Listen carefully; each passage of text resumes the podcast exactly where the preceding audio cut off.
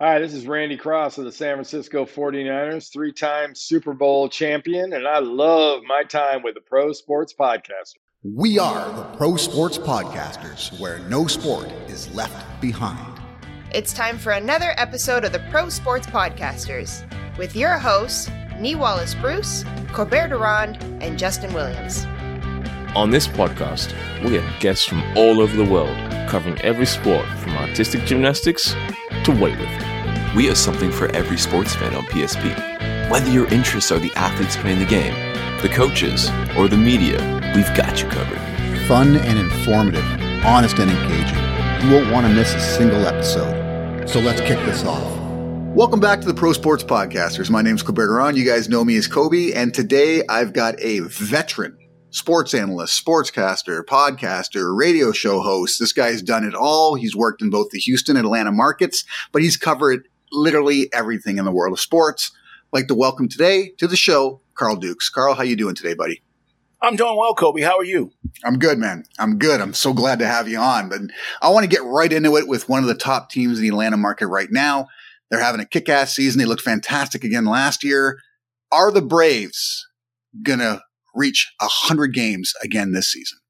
I think they are. I think this is a team that has the potential to be better than even last year's team that won over 100 games. No Dansby Swanson, but uh, Arcia has stepped in and done an amazing job. And, you know, I think when you look at the lineup and the makeup of this team, uh, there are concerns. Every team has concerns, but um, this team, you know, right now, 15, 16 games over 500, you know, nine and a half games in front of the Mets, who was their nemesis everything's rolling right now, and and things just feel like this team has a chance to do something special. Everybody needs more pitching, and certainly the Braves do. But you know, you've got Morton and Strider. If they're able to get Max Fried back and Wright, uh, the pitching is going to shape out, and and the lineup is as good as anybody's lineup in the major leagues. So Ronald Acuna is the best player in Major League Baseball, hands down. I love Shohei Ohtani, and I get it. Nobody's doing what he's doing, but there's no better five-tool player than Ronald Acuna. So I think there's absolutely a chance they're not only going to win 100 games, but they're going to go deep in the playoffs. I like that you mentioned the Mets as a rival. The Mets have what appear to be eh, endlessly deep pockets when it comes to who they want to bring in and potentially make themselves a competitor. What do you think the difference is between a organization like the Mets and an organization like the Braves? Alex Anthopoulos, plain and simple we have the better general manager. And I know they have an owner that wants to spend, you know, an obscene amount, amount of money. yes. But it, it, doesn't matter because you can't buy championships. Championships are built. They are built through the right makeup of players and complementary guys. And Alex Anthopoulos, Anthopoulos has done an amazing job of building that here with locking up young guys way before it's time. And then also the eye, right? The scouting department here has just been crazy when you talk about the, the kind of talent that you go, okay, well, we're going to bring this guy up. Well, what, how good is he? Oh, well, Michael Money Harris might be the best center fielder in Major League Baseball. Well, we're going to bring this guy. Well, how good is he? Oh, Strider, he's going to strike out 200 guys in his rookie season. It's those things that the Mets lack and haven't can, haven't done traditionally um, to be good. You know, they haven't done enough of. So that's basically the difference. It, it, it's all about front office in baseball you got to get the right guys and the right players, and you got to got to draft. Not only draft, but more importantly, develop the right guys. And you know, from the Austin Rileys of the world to the Acuna's to the Albies to the AJ Minters, all those guys are in house. That's all guys that have been with this organization and have been developed and came up and have helped this team win a, a World Series. And I think they're going to give them a chance to get, win another one this year. Now, looking at the the pitching rotation for you guys, they, I, I would say they've almost overachieved. You look at the names, and not everyone there is considered an ace, but they're finding ways to win. Is this a result of the strength of the bullpen, or is it a result of the strength of the rotation when it comes to putting runs on the board? No, I, I think more importantly, the lineup puts pressure on people. You know, Acuna leads off, he gets on, he leads the league in stolen bases. So immediately you're thinking about this guy's going to run. Um, and now mm-hmm. you're not focused on the next guy. I think when you talk about Olson and Riley, the one, two, three punch for the for the Braves, I don't know if there's any any team that has a better one, two, three. So he gets on, he steals, all of a sudden he's in scoring position. and then you've got to deal with Riley and Olson, and now you're putting you know runs on the board, and now you're putting pressure on these opposing pitchers, and I just think that is how quickly things escalate for teams when they face the Braves. And then there's something about clutch, Cobe. This team's clutch. Mm-hmm. Arcia's clutch. Ozzy's clutch. Acuna's clutch. Like they come up in these big spots, you know, ninth inning, down one, two outs. Okay, I get a knock, we win. I mean, it's like that's no big deal. The pressure doesn't mount for these guys where in big moments they fold up. And I think that's also something you can't, you, you just, you don't know until you see these guys in those moments. But there's a lot of that on this team. And when you have a lot of that and the confidence and the camaraderie they have in the clubhouse, you, you've got something special. I would also say this team's adjusted well to the rules changes. I think that's something that's actually hurt the Jays. I mean, we are in the Toronto market, so I've watched how the rules changes have affected certain players and affected the way we play. I think the Braves have benefited from the rules changes. How do you feel about that? Yeah, I think, you know, the designated hitter, which now we all see works perfectly, and the shift mm-hmm. was a joke. Uh, analytics are, analytics are great, but the shift was a joke, and and I think you know you start incorporating all of these things. Guys working faster to the plate, the pitch clock. Yeah, I think the rules have benefited the Braves, but I think they were built in a way that the rules, one way or the other, weren't going to necessarily make or break them. And you know when they went to the designated hitter uh, across the board, you can keep a guy like you know Ozuna, Marcell Ozuna, who's been great this last two months. He started out slow. He was terrible, but he's come on, and now you can, you know, you have a guy like that that you can go to the, to the DH, and you can switch things up with your lineup. I think Brian Snitker is done an amazing job with this with this club. He just has. And do you think the rules changes are good for baseball in general? I do. Nobody wants to sit through four hours of anything. the only thing we sit through four hours of is an NFL game because it's our drug. Um, we we are not willing to sit through a four hour, or three hour and thirty, or three hour and fifty minute baseball game. So stop playing with your balls. Stop adjusting your wristbands. And let's get up there and let's play. Let's hit, let's pitch, and let's get through this thing. And, and I think more people will go to games, especially during the week around the country, because now, you know, we've got kids in school and, and we get to a game at seven o'clock. Well, hell, if I'm out of there by nine, nine fifteen, nine thirty, that beats 10, 15, 10, 30, and then I'm getting home at 11. The kids have to get up. A lot of people just go, oh, screw it. I'm not going to go. Now you're giving me a reason. Hey, I'm going to be at the ballpark two hours, going to have a good time, and we'll get up out of there. That's a big deal for Major League Baseball.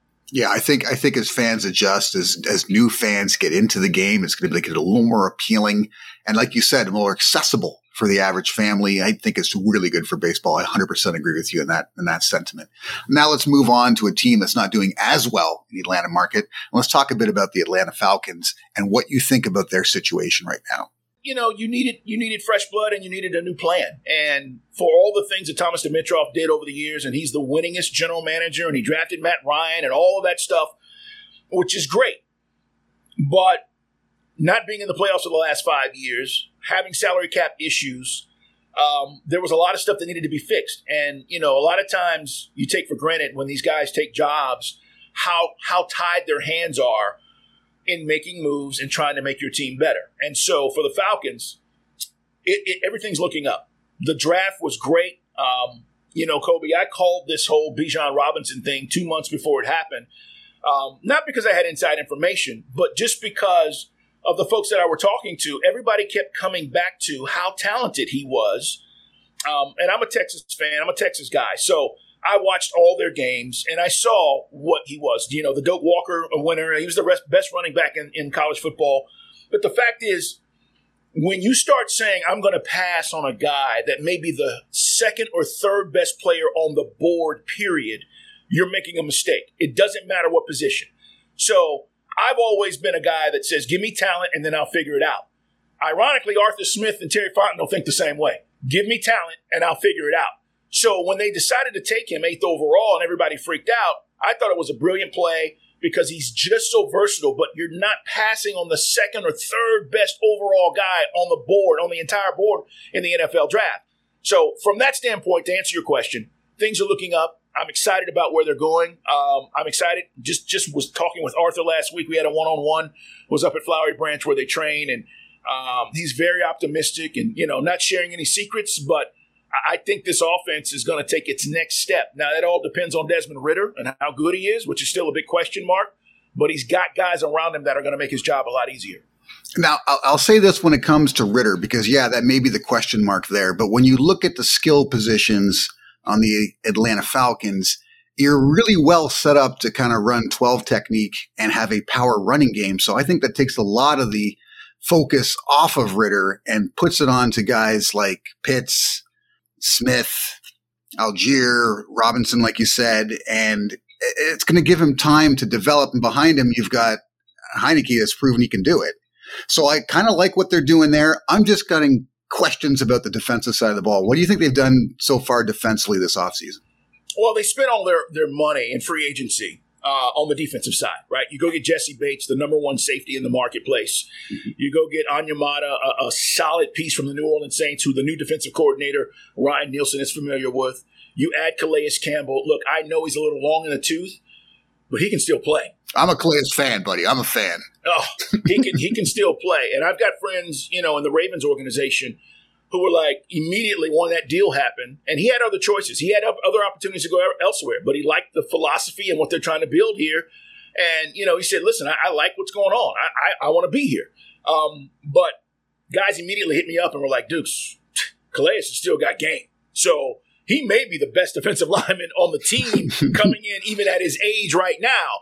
But you know, Grady Grady Jarrett has been the, the mainstay, and he's just needed help. You know, he's needed other guys around him, and he hasn't had that. So you add it to that defensive line. You go get Kaden Elliss, another New Orleans Saints linebacker who's familiar with Ryan Nielsen and this defense that he was going to run. It'll be very similar to Dean Pees, but different in some ways. Um, but I think you've added experience, and more importantly, guys who who can play. Like you forget over the last couple of years, most of the guys on the defensive side of the football for the Falcons have been one year one year deals. These have been guys that are just basically, hey, I'm trying to ha- either hang on in the NFL or maybe play for another deal next year somewhere else. Mm-hmm. But they were competitive, and that's the thing, Cobe. Is you're telling me Arthur Smith won seven games with Matt Ryan and a depleted roster. Oh, and then he won seven games without Matt Ryan and Marcus Mariota, who quit on the team. What is he going to do with a talented roster? Okay, so as an analyst, from your perspective, what, what's the what's the expectation of that team this season? Playoffs, ten wins. Really? Yes, I know it sounds crazy, and the reason is because you have your Falcon football eyes on what what was, not what is. I just told you, two years in a row, seven wins with a depleted roster, salary cap issues, and flat out guys that were that wouldn't start anywhere else in the NFL. Yes. That has completely changed and turned over. And I think this team has the capability to not only win this division, but get to the playoffs. Listen, there's no Tom Brady here anymore. Okay. There's no Drew Brees. Carolina, for everything that I love about Bryce Young, is breaking in a rookie quarterback. He's yeah. a rookie. You look at Derek Carr and what he is, there's a possibility that certainly they can make a run. And if you beat the Saints, which usually happens, they usually split with the Falcons because it's such a rivalry. It's one of the best in the NFL. You, you then you're looking at handling business against a, a Tampa team that, that is not it anymore, and a Carolina team that has some pieces, but I'm not sure how good Carolina is going to be, you know, and who's Bryce throwing the ball to. There's a lot of question marks there as well. So I think the Falcons have a legitimate shot. You know, some people say this is the, maybe the, the weakest quarterback division in the NFL simply because of the unknowns. Baker Mayfield, yes, he's played, but if he starts, what's he going to be for Tampa? Desmond Ridder, Bryce Young, and then of course Derek Carr. Carr's the most experienced of the group. He's done. He's the most accomplished. But that doesn't mean the Saints are automatically going to win this division. I know how this rivalry plays out. It is competitive, even when, when in years those teams have been bad. So. Mm-hmm the expectation is playoffs. That's your expectation, given the recent history. What, what would the fans' expectation be? Well, if you won seven last year, and again, I get back to this because I think I just think it's important. You're telling me this team won't win two more games. So if you're telling me you're nine wins, does that get you in to the playoffs? If you're a nine and a nine or ten win team, does that get you in? Because I think that's the realistic expectation with the way the schedule plays out. Um, they have one of the easiest, easier schedules in the NFL because of past performance and teams that are on their schedule. Yeah. So I don't think it's unrealistic for, for fans to think that we should win two more games than we won last year with a better roster. That's not unrealistic. And oh, by the way, if this Bijan Robinson cat is as good as we think he is, what kind of effect does he have on an offense that had a hard time scoring in the red zone? And you just talked about the, the 22 personnel and, and the things that Arthur can do now in the red zone. This team should take the next step. All right, and you, you brought up Bijan Robinson, and fair enough. I mean, I, to me, he was the number one t- prospect in the draft. Period. So, looking at what's happening this offseason when it comes to running backs with recognizable names, like so many free agents, you've got Saquon refusing to to sign the franchise tag. What do you think the future for running backs is in this league?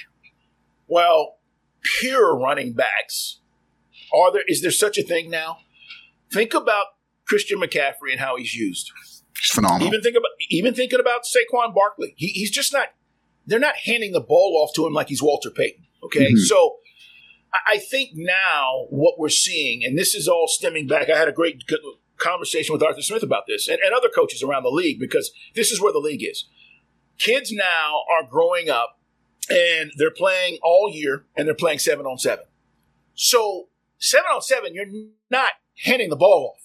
That's quarterback, wide receiver, and corner and safety drills and linebackers covering. That's right. But what you're getting is running backs learning like Bijan Robinson to run routes, to catch the ball out of the backfield, and to be a bigger weapon. The thing about Bijan, and this is why the Falcons took him.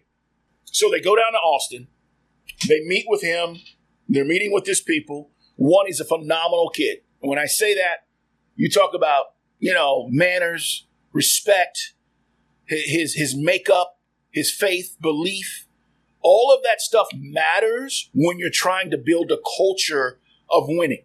You don't want knuckleheads. You don't want guys that are going to be troublemakers. And you don't want guys that live on the edge. You need some of that, but not when you're not winning. You, tr- you need to win and try to build that before you start bringing that kind of person into a, cl- uh, into a locker room.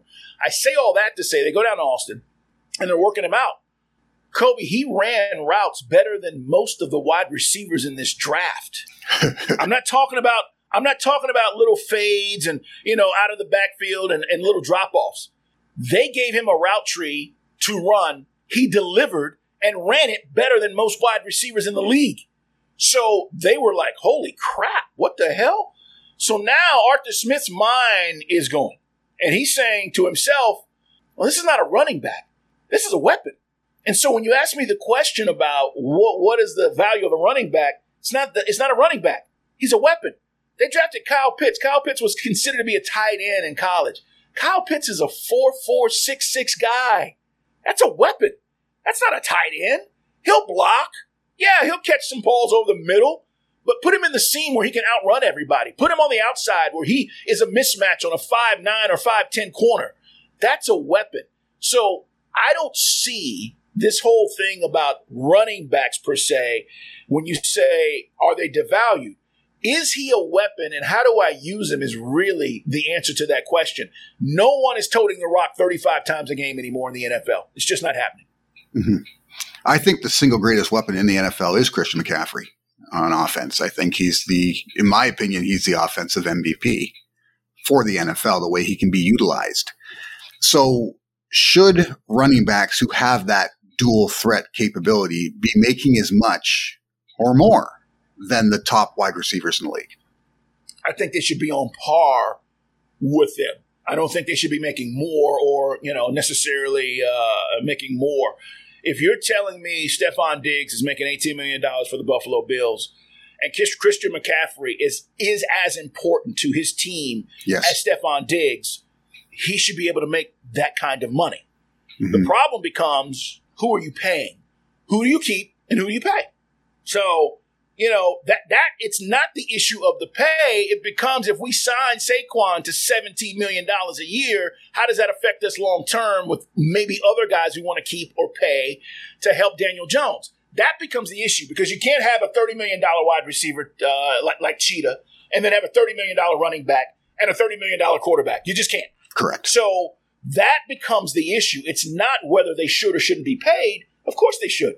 If, if Christian McCaffrey, to your point, is as valuable to the 49ers as Diggs or as the Cheetah is to Miami, he needs to be paid accordingly. And I think he is. So that's where I'm at with that. But it's it's all about choosing who you pay.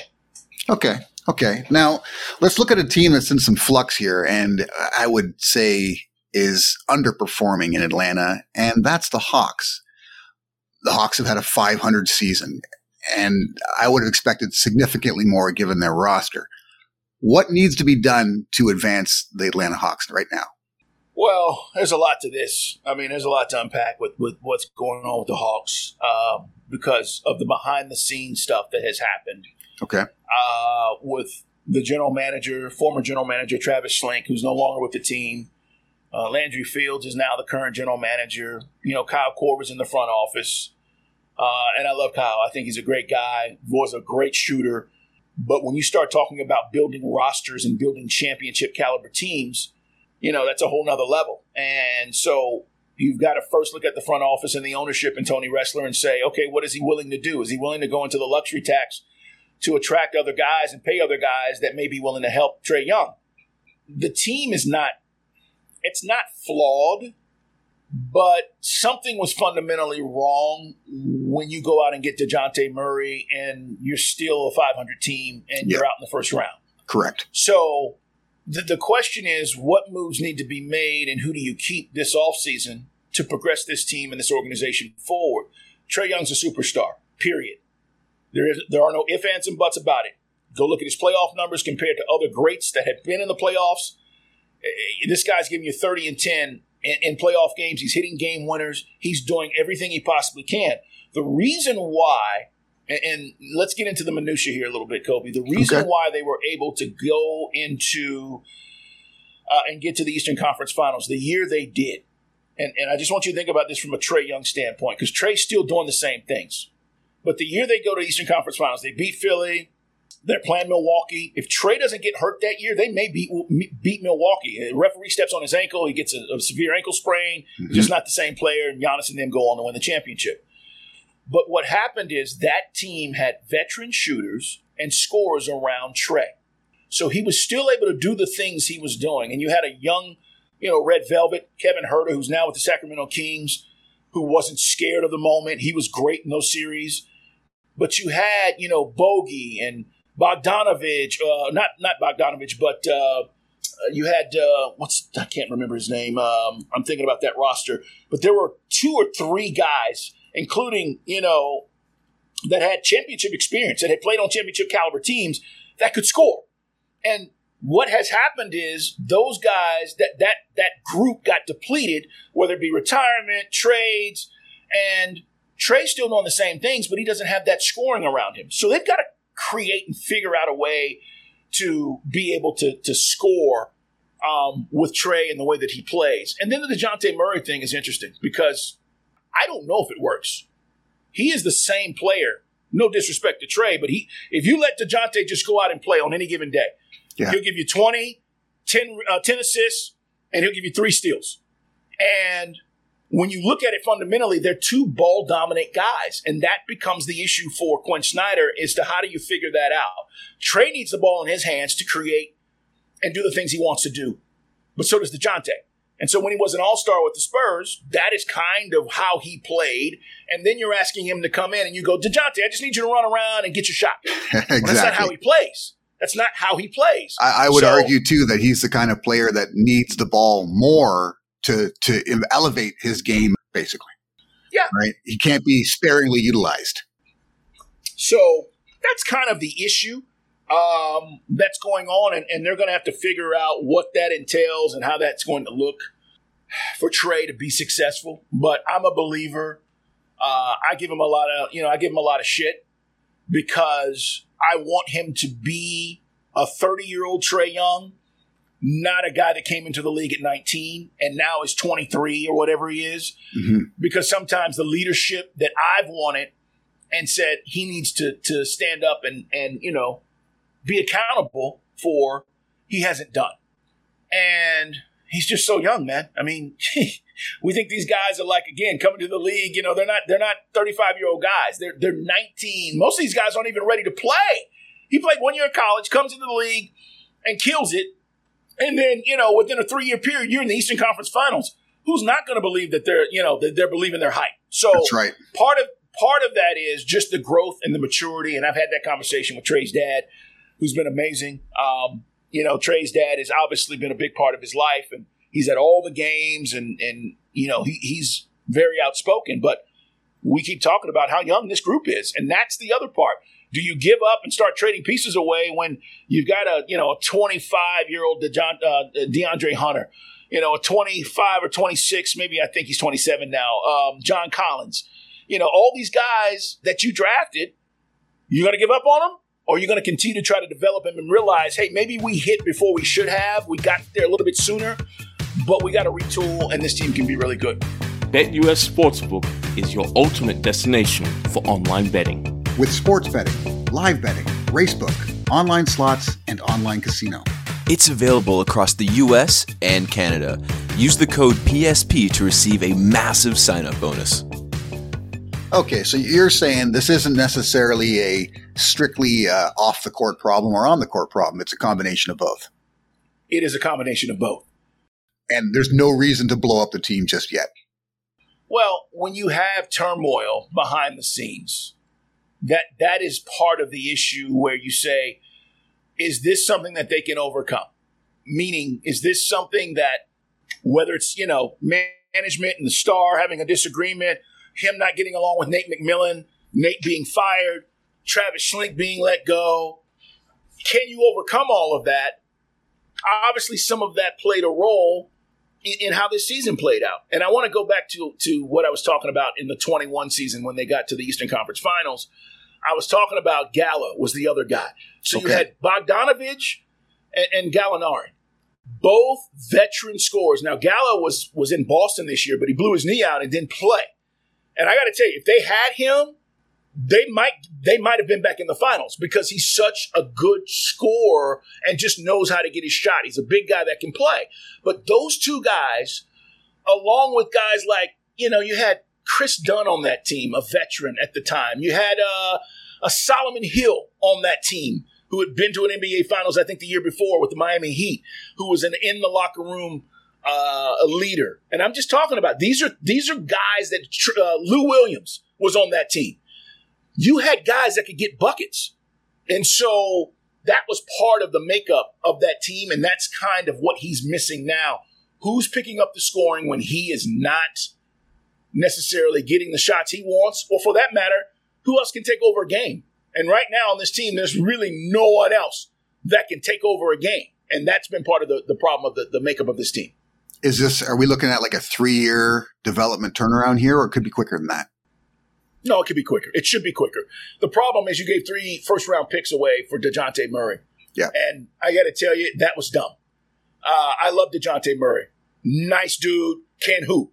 But you don't give up three first round picks unless you got Giannis, Joker. There's only about three guys. No, yeah, I'm being serious. I hear you. There's, I only hear about, you. there's only about three guys that I'm giving up three first round picks for because when you do that, you're basically saying I'm a championship caliber team. Correct. So if, if, if you give up three first round picks for LeBron James in his prime, it makes sense. Dwyane Wade in his prime, it makes sense. Yeah. Joker, Giannis, um, I wouldn't give up three first round picks for Jayson Tatum right now. You know, that like you really have to say he's coming, and when he gets here, we're going to the championship. Correct. There's only like three guys in the league for that, that I do that for. So that is the issue, but it should happen sooner, but that becomes an issue because now what are you trading and what are you giving to get the players you need to come in here?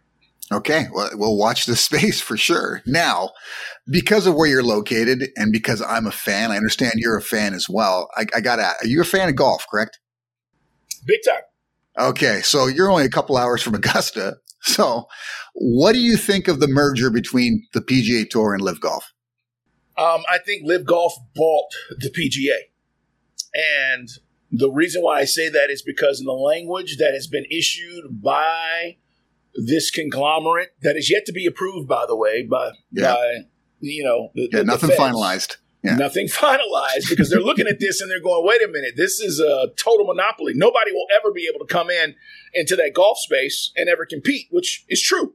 Correct. But Liv bought bought the PGA, and the reason why I say that is because in the language, it's pretty it's pretty simple to me when you talk about who's controlling the finances, and the PIF, okay, Yeah. which is basically the, the financial arm of LIV Golf, has first right of refusal, and they also cannot allow anyone else who wants to maybe invest into this new entity to say, no, we don't need that. So all of the money from the money side of it is coming from the LIV golf side. And as the game grows and these pots get bigger and these, you know, it- it's great for the golfers. And as a golf fan, I'm happy that I'm going to get the chance to see the best golfers. Listen, the U.S. Open starts this week. I'm super excited about seeing everybody that I want to watch. Yeah. Not having this split crap that's been going on. And I didn't watch any of the LIV events just because I didn't know where to find it. You know, it was like the CW, give me a break. I don't, I don't know where the hell to find this stuff. So, yeah, true. so now we get the chance to get back to to seeing you know all of our best guys and best golfers playing. But for me, here's the biggest thing, and this is what I would tell you. Um, outside of that, the fact that LIV basically said we're going to finance this and we'll, we'll buy you. Uh, Phil, Phil was right. Phil Mickelson was right, and this is hard to swallow for a lot of people, but when you start talking about the public investment fund, Mhm. which is Saudi Arabia's, you know, basically money slush fund, however you want to say it, the, the, the fund Exactly. that puts all the money up. That is the part for me where I go, okay, wow, they are will make a capital investment into the new entity to facilitate its growth and success. And when I saw that, Cobe, I was like, okay, this is not a merger. This is a takeover. This is we're we don't have any ratings, but we got a bunch of your guys, and we're going to continue to attract a bunch of your guys. And the PGA is going, crap, we got all this litigation, and we don't want to spend millions and millions of dollars to do this. Correct. And you know what? We want to. Our guys want to get some of that money that that you know where, where you guys are as far as the winnings. Let's just do this. But Phil Mickelson, and I'm just going to say this since you asked it, when he was asked about this whole possibility, I'm going back to 2021, and Phil basically put it out there and said that you know I think it was in his in the book, which got him in trouble with the quote, but he said there's scary mother blankers mm-hmm. to get involved with. And he was talking about, you know, they killed, you know, Washington Post reporter and U.S. resident J- Jamal Khashoggi. Yep. They have a horrible record on human rights. Phil said all of this, but then people lost focus because Phil then said, this is the only way we get leverage. And this is the only way the PGA will ever change. And I don't have the exact quote in front of me, but but Phil said something to the to, to the essence, Cobe, and I'm, I'm paraphrasing here. He says, uh, what would what he say? He said, "Oh, the the investment fund, that PIF thing I was talking about, has finally given given us leverage," is what he said. And I'm not sure that I even want the league to be successful. Phil said all of this, Yeah. but his whole premise was if we don't do this, we're never going to get the money that's deserved being the players and being the guys in front of the PGA Tour. And he talked about Jay Monahan saying he'll never change unless we have leverage. So that's what Phil wanted. Phil wanted exactly what has transpired. He got it. He's For right. sure. For sure. So I just think a lot of people saw Phil as a, as a bad guy in this, and I get it because you know here you are talking about human rights issues, yet you're still taking the money. But here's the kicker: now the PGA took the money. They took the money. Are, do you feel the same way about them as you felt about Phil?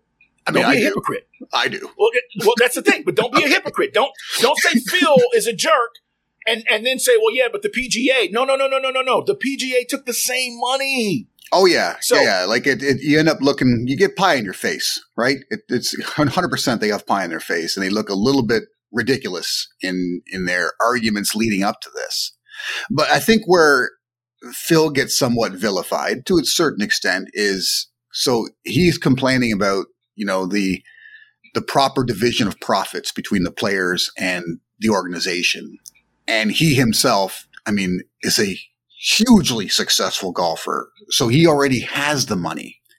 So I think that's where people looked at it like, what's, what's he got to bitch about? But he was really speaking on behalf of golfers in the PGA who don't really have the same platform or voice that he has, who if they went out and said something, have a legitimate argument.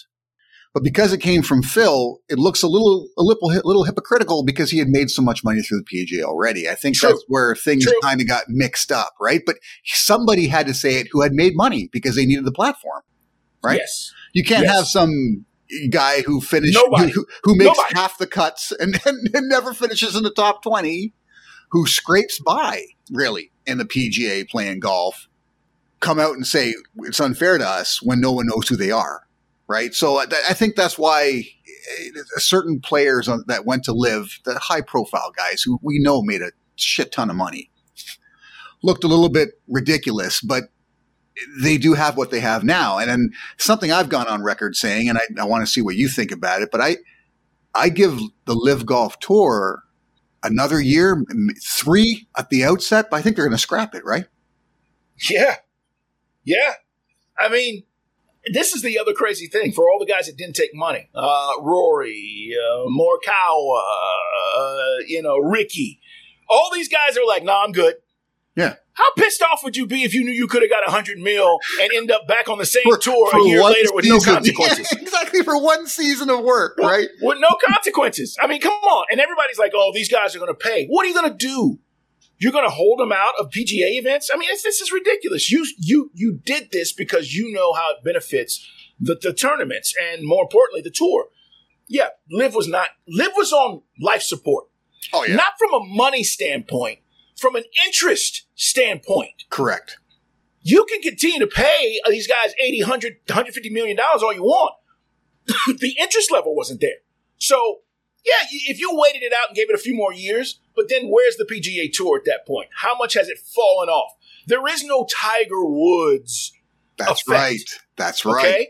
So, as much as I love Brooksy and, Sh- and Sh- Scheffler is unbelievable, Hookem, I, I just, I'm not a buyer or believer in the fact that you're going to get this huge ratings bump because you have this magnetic star that, that, that, you know, you can say, hey, if you don't watch this guy, you're missing out.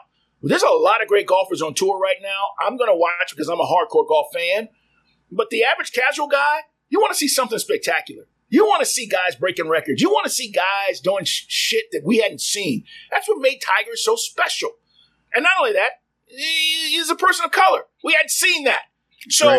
when you add all of those effects into what was going on and why he was who he was and who he is, and oh by the way, he was just blowing the blanking field away. Every every time he got a chance, you were like, "Damn, he did that."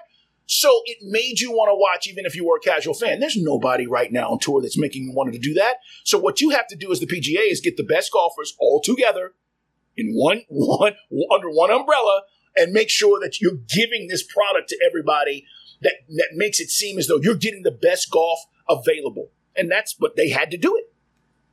Yeah, no, they, they literally they had to do it, and I think part of it comes down to their uh, their competitive strength against the other sports in the world's greatest market, which is America. Right? It's the biggest sports market, and when you're losing some of the most recognizable players, superstars in your sport to a rival league, people are going to stop tuning in. They're going to watch so many other sports that are available to, them in the same market. That's that was the biggest issue, I think. I agree. Totally agree. Right. So yeah. I, so what's your handicap, by the way? Uh, I'm. I think I'm a ten now. Oh, Yeah, I, I. So it's been one of these situations where my golf game, when I got to Atlanta, was really good. I played a lot more before I got here, and then when I got here, I had one singular focus, which has happened, and that was to have the number one sports show in the marketplace and have a top show in the country congratulations, buddy. Thank you. And um, all of that has transpired. It's been a lot of work. It's been a lot of things that have, you know. It's just there's, there's a lot of luck in this business and a lot of things that have to happen. You have to work with the right people and etc. But so when I got here, I hardly ever played. Uh, I went from playing all the time because I had an established situation in, in Texas Mhm. to coming here and saying, you know, I got to build this. And we started from zero. Uh, and as Drake says, you know, started from the bottom. Now we're here. So that's kind of my philosophy. And, and now I'm at a point where I can play a little bit more and enjoy. My daughter's a little bit older and, you know, my life is in a different place. So I'm playing a lot more and enjoying it. But yeah, I, I'm about a 10. Uh, Texas to Georgia. Talk about bucket list courses. okay, wait, so, wait, what are some of the best courses you've played? Oh, I've played. Uh, I've been very lucky. I mean, I've I've played. So when I was uh, traveling a lot, I used to do a lot of play-by-play college basketball. Did some football stuff. When I traveled, I tried to play wherever I was going. Like you know, when when people travel, a lot of business guys do this. When you're going to go to Oregon, right? You're going to try to to see if you can find a way to go go to play. You know, uh, the dunes. If you go to uh, yep. Florida, you're going to find one of the best courses in wherever you're at in, in the area um, to make sure you get a chance to say, hey, I did that because I may not be back down here or I may not be here again. I'll tell you something that blew me away. And since you're up in Canada, this is, the, I think maybe a lot of people may be familiar with this, but about five years ago, the Michigan travel arm of the state, I'm not sure what it's called, mm-hmm. but they were trying to attract golfers to come to Michigan. And they picked certain markets. I think they were in Dallas. They went to Phoenix. Were these markets where the golf is hot, where you know there's a lot of golfers and guys travel and they want to go play at different courses. And um, they reached out and they said, "Hey, we want you to come up for like you know four or five days. We're going to pay for everything, and we want to introduce you to the Upper Peninsula of Michigan." Okay. And I was like, "What? What are you talking about?" And uh, and they said, you know, part of this deal was because Hartsfield Airport in Atlanta is international airport. It's the busiest airport in the country, and yep. you know if you go if you're going anywhere pretty much in the South, or, or for that matter anywhere else, you're probably going to come through Atlanta. Um, and they said, well, now we have direct flights. Delta offers direct flights from Atlanta to, to Traverse City, and once you get to Traverse City, all these courses are within like an hour. Okay. Okay. And Cobe, I went up there. We went up there. Uh, we took the show up there and they took us to different lodging and resorts. And a lot of these places in the in the fall or in the winter are like ski resorts. But in the summer they turn into you know golf resorts and getaways. With crazy and, elevation changes i'm guessing. Oh it was unbelievable. So one of the best places and again i'm there's tons of places but one of the unique places we played was a place called treetops Okay. And it's in the Upper Peninsula of Michigan, and they call it the the the U. What's it? Uh, UP? Yeah, I think it is. The nickname Michigan folks, you know, they they say that all the time. Oh, you up in the UP? And so we went up there and we played a course called Treetops, and the whole premise is every tee box is above the tree line.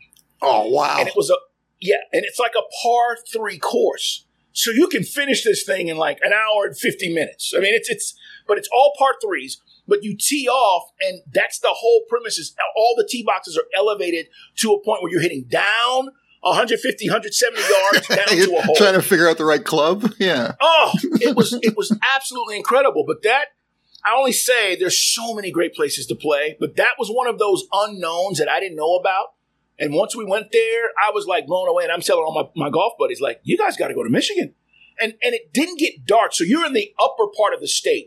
Mm-hmm. So literally we start playing at like 9 a.m. And, and how they did this was they wanted us to see as many courses as we could. So we'd literally play nine holes and leave and go to another course. Nine holes and leave. Nine holes, lunch, go to another course. So that's how we got a chance to see all these different courses. And it didn't get dark to 10 o'clock at night. So we're playing, dude, I played so much golf. I was like, I don't need to play for like six weeks. It was unreal. So we played all day, and then they take us to you know a resort. We'd spend the night or whatever, and then the next morning it was up, and we were out again, and they were taking us places. But it was the, one of the most unique experience from a golf standpoint since you brought it up that I've had. Um, I've not played Pebble.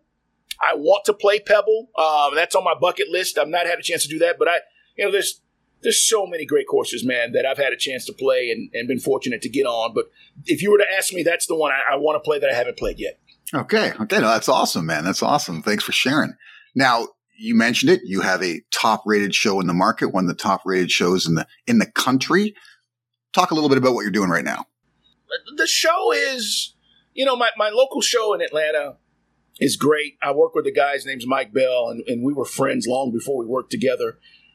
And, you know, when you have these partnerships with guys on shows, it's just important that you know you vibe and you see things in a similar way and and your approach and all that kind of stuff so the show here in atlanta is has been unbelievable um, which has catapulted me into doing some of the other stuff that i've done but the CBS show, you know, Cobe, I've done the show that I'm doing on CBS Sports Radio right now. I've done that show for 20 years. Mhm. People in Houston were familiar with it because it's kind of the show that I did. Um, and I say that just from a an outline standpoint. If you were to look at it just from an outline, and say, "Man, I've I've kind of heard this." You know, my my phrase is "put them up." That's my catchphrase. Yeah. Um, and I think you know, I- I- twenty years I've gotten people to say, you know, ironically, "Hey, man, I miss you," or uh, you know, "Put them up." I see people all the time, and they they drop that. So it stays with people, and the way that the show is, and and you know, the way I take callers and all that. But that was stuff I was doing a long time ago. And when CBS approached me, I don't know, it's been three or four or five years now. I don't even know how long I've been doing this show now. Three years, maybe four years. I told them, you know, listen, I, I'd love to do it, but we have to find the right time slot because I do a five hour show Monday through Friday in Atlanta, and it's just, it's a lot of radio. Um, Yes, it is. and and so uh, Mark Chernoff, who the great Mark Chernoff, who is one of the best guys ever in this business, he was he ran WFAN for thirty some odd years in New York. You know, we had a conversation about what what's the best situation, and I wasn't going to do a uh, a Saturday afternoon show to interfere with college football. I certainly wasn't going to do a Sunday afternoon show to interfere with the NFL. yeah. Um, and and part of it was, you know, hey, I still want to have time for my family in a weekend. So timing was everything. And then when he called and said, "Look, um, what do you think about 6 a.m. to 10 a.m. on Sunday morning?" And I'm an early riser. Uh, I work relentlessly. And I, I only say that to say I know a lot of people think you show up and turn the mic on and you bullshit every day. But there's just so much more to it. And if you are going to be really great at it, I'm a true believer in that you have to work. And I had great mentors that taught me that and growing growing in this business. So I'm up early and I'm always working. And I was like 6 a.m. So I, I talked to my wife and she was like, You're already up. Like that might be a good time slot. And then we started talking about leading into to the NFL Sunday, which is there's nothing bigger, right? I mean, That's right. On Sundays, there's nothing bigger. So I was like, okay, this might work. And it's been great. And I love it. And my show, you know, I'm done by 10 a.m. If I want to, you know, head to the game or go, uh, you know, start cooking and tailgating or whatever I want to do, I can do for the day. And, and then I'm all NFL. And so from that standpoint, the time slot for me has worked perfectly. And more importantly, you know, it's heard in three, 300 and some odd markets, including in Canada. And so um, I'm cleared, which for those folks who are not familiar with that term, but in your marketplace, um, your radio station has basically said, we're going to take CBS radio during this time slot and you're going to hear the national show versus we're going to have a gardening show Yes. uh, on on Sunday morning. And so I'm cleared in all these markets. So I'm heard a lot more than a lot of guys who are on nationally just because of their time slots. And that was appealing. And and then, you know, the NFL part of it for six months, six and a half or seven months or whatever it is, we can do NFL and college football, which is the two things I absolutely love. It was a no brainer. No, fantastic, Carl. Congratulations, buddy. Now, a couple of quick questions Thank for you. you. Quick answers. Don't even think about it too long. Aggies or Longhorns? Horns all day, every Oh. day. okay. Who's got the better local cuisine, Texas or Georgia? Uh, there is more culture, and I think uh, Atlanta has a better food scene overall. Dallas is similar, but not close to the culture and the types of foods I think that you can get here. Um, Texas has better Tex Mex and Mexican food. Okay. Hottest ticket in Atlanta. Which sport? Braves, Still baseball. Braves. Okay. They're, they're okay. good. Braves country is real, and and you're seeing that with the attendance and the battery, which is where they play. It's just a fun place to be. It's a cool vibe. You know, um, think about an updated Wrigleyville with all the amenities and the coolness of today. That is what the battery is, and then the team is really good. Braves, hands down. Okay. And in in Georgia, regardless of where you're at, are the Bulldogs the team to follow when it comes to college football? Absolutely. Back to back national championships, but even before that, you know, dog fans are unique. Uh, they had been hungry for a championship. not just an SEC championship. I'm talking about a national championship. And, and the great Vince Dooley, who just passed away last year, he was on our show for eight years. And I loved our conversations with the legendary Vince Dooley, who brought Georgia their first national championship, obviously in 80. Uh, and then, you know, 40 years later, you're talking about winning one with Kirby Smart. This fandom is unbelievable. Right on. And it's and it's real, and there's nowhere else, you know, as far as being in the state of Georgia, it's dogs and everything else. So yeah, if you're talking about where they are in the pecking order, uh, everything you hear or sense or, or you feel about Georgia Bulldog football is real. Okay. And Atlanta's greatest sports rival, what city? Um, Saints. It's New Orleans. It is Yeah. the Saints and Falcons. It is a real rivalry. It is um, something I don't know if the rest of the country realizes. You know, we talk about Packers, Bears, uh, Giants, Jets. I, you know, I'm just, uh, and I don't even know if that's been a rivalry with the Jets being as bad as they've been. Maybe that changes this year. But you know, Cowboys, uh, Eagles, or Redskins at the time. Now the Commanders. There are some great rivalries. There is none more intense than Atlanta and New Orleans because the cities are similar in some ways. Um, and and the the thing about New Orleans fans is they love their team, and Falcon fans, you know, thought that they were going to get a Super Bowl when they didn't against Yeah. Tom Brady. And, and New Orleans has that over Atlanta's head right now with, hey, we've got one, you guys don't have one. But it is a fun rivalry to be a part. I've been down to New Orleans a couple of different times and, and witnessed it, you know, and you show up and everybody's talking trash, not not mean spirited, just fun. Yeah. And when you win against the Saints, City is on a different vibe. It just is. That is the rivalry. Right on. Now, where can our fans find you on social media? You can find me at Put 'em Up, C Dukes. That's Twitter, and Put 'em Up across all social media platforms. I invite you guys to, to follow and see what's going on. Uh, but yeah, I, I really appreciate you uh, reaching out to me, and uh, good luck with everything that you're doing. I know you've had some really high profile guests on, but at the end of the day, it's just about you know talking to people and letting them know what's going on, and uh, you're doing a really good job of that. Appreciate it, man. Thank you. It means a lot coming from you, man. It's- your show's awesome. I'm so glad you're you're able to come on. Had a blast talking to you, buddy. Thank you so much, Cobe. I appreciate it. Thanks for tuning into the podcast. For even more of your favorite sports content, be sure to visit the website www.prosportspodcasters.com. On our website, you will find our sports blog, full podcast library, access to our YouTube channel, and deals from our affiliate partners. You can also sign up to become a PSP Insider and get exclusive access to our insider tips, sponsor giveaways, and insider newsletter, So don't miss out on the full Pro Sports Podcast's experience.